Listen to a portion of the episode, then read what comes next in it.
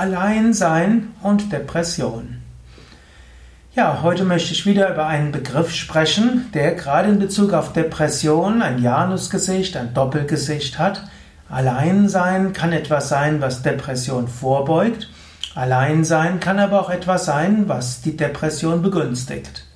Auf der einen Seite gilt, der Mensch braucht mal Rückzug und der Mensch braucht Aktivität. Der Mensch will mal allein sein und der Mensch will auch mal mit anderen sein.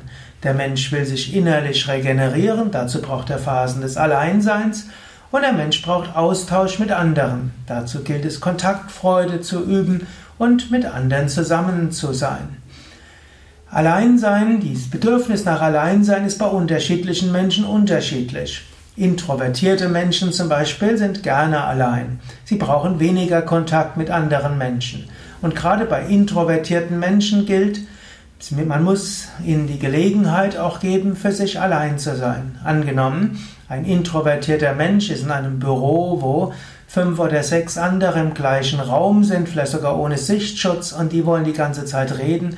Das kann diesen Menschen in die ja, ins Auslaugen führen. Der kann schließlich, er kann sich darüber ärgern, er fühlt sich genervt und schließlich geht seine psychische Energie weg und er kommt dann in eine depressive Gemütsverfassung. Also ein introvertierter Mensch braucht Phasen des Alleinseins.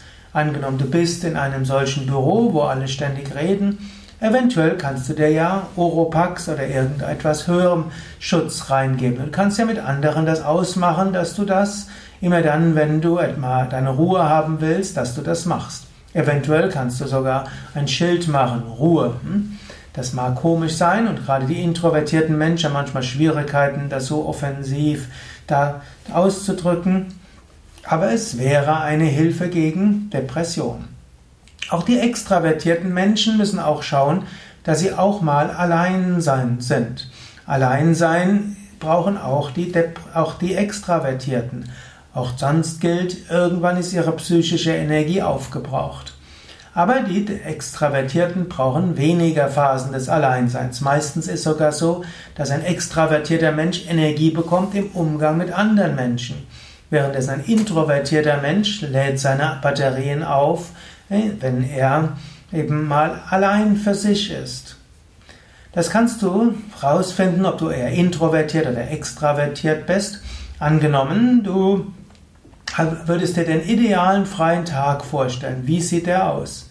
Wenn du dir vorstellst, mit niemandem zusammen zu sein oder nur mit deinem Partner, deiner Partnerin, niemanden sollst treffen, nach Möglichkeit wenig sprechen, wenn das für dich der ideale freie Tag ist, gut, dann bist du vermutlich ein introvertierter Mensch. Wenn für dich der ideale freie Tag ist, mit anderen etwas zu erleben und mit Menschen dich auszutauschen, neue Menschen zu treffen und interessante Bekanntschaften zu schließen, dann bist du vermutlich ein extravertierter Mensch. Wenn du introvertiert bist, sorge dafür, dass du genügend Phasen des Alleinseins hast, ansonsten wirst du irgendwann in die depressive Stimmung kommen und da wirst du gezwungen, allein zu sein. Wenn du ein extravertierter Mensch bist, dann achte darauf, dass du genügend Anregung hast und dass der Alltag dir nicht zur Routine wird und dass du immer wieder mit Menschen zusammen bist, die auch große Freude daran haben, mit dir irgendwo zu sprechen. Aber auch dann sorge für gewisse Phasen des Alleinseins. Aber wie bei allem, man kann es auch übertreiben. Menschen, die kaum soziale Kontakte haben, Menschen, die kaum Austausch mit anderen haben, die haben vielleicht zu viel Alleinsein. Und ein zu viel des Alleinseins kann dann auch in die Depressivität führen. So ähnlich gilt auch, wenn man jetzt in der Depression ist, da muss man wieder schauen, ja, eventuell wäre es gut, etwas weniger allein zu sein. Wenn man in die Depression fällt, ist oft gut, eine Weile, vielleicht ein paar Tage oder eins, zwei Wochen tatsächlich Rückzug zu haben. Aber länger als eins, zwei Wochen Rückzug ist nicht gut. Dann ist es gut, Kontakt zu haben. Dann ist es gut, zu anderen zu signalisieren, ja, ich bräuchte, ich brauche dich. Denn manchmal, gerade wenn du dann eins, zwei Wochen lang anderen immer wieder gesagt hast, ich brauche meine Ruhe, wenn du sie dann brauchst, dann lassen sie dich in der Ruhe. Aber dann bräuchtest du sie. Dann musst du dich äußern und sagen, du, ich brauche Hilfe, kann, ich hätte, müsste mit jemandem sprechen. So kannst du überlegen, Bist du vielleicht zu viel allein? Übertreibst du es mit dem Alleinsein? Wie könntest du wieder Kontakt herstellen mit anderen? Wäre vielleicht die Phase gekommen. Signalisiere es anderen. Wenn du jemanden kennst, zu dem du dich aufraffen kannst zu sprechen, dann sag ihm doch, du, ich habe jetzt nicht viel Energie, aber ich glaube, es wäre gut, wenn ich mal unter Menschen komme. Könntest du irgendwas für mich organisieren? Oder überlege dir irgendetwas, wie du aus deinem Alleinsein herauskommen kannst.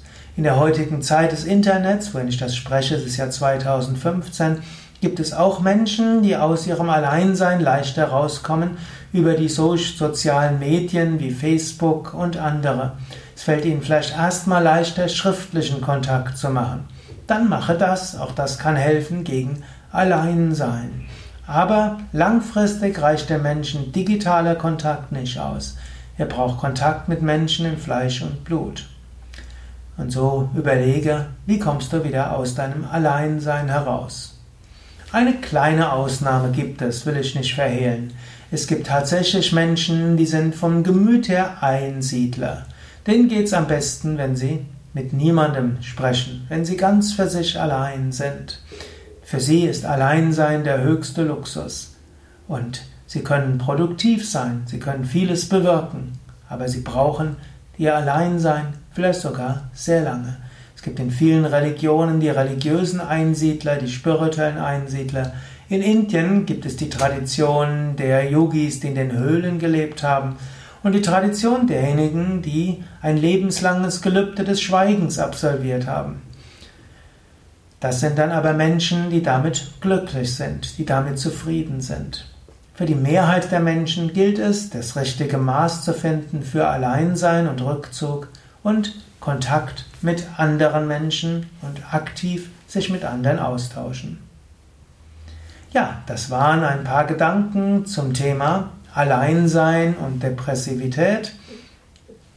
Weitere Anregungen dazu findest du auf unseren Internetseiten, unter anderem im Umgang mit Depression Podcast, wie auch in anderen Tugenden, sowie in unseren Seiten zum Thema Depression und Depressivität.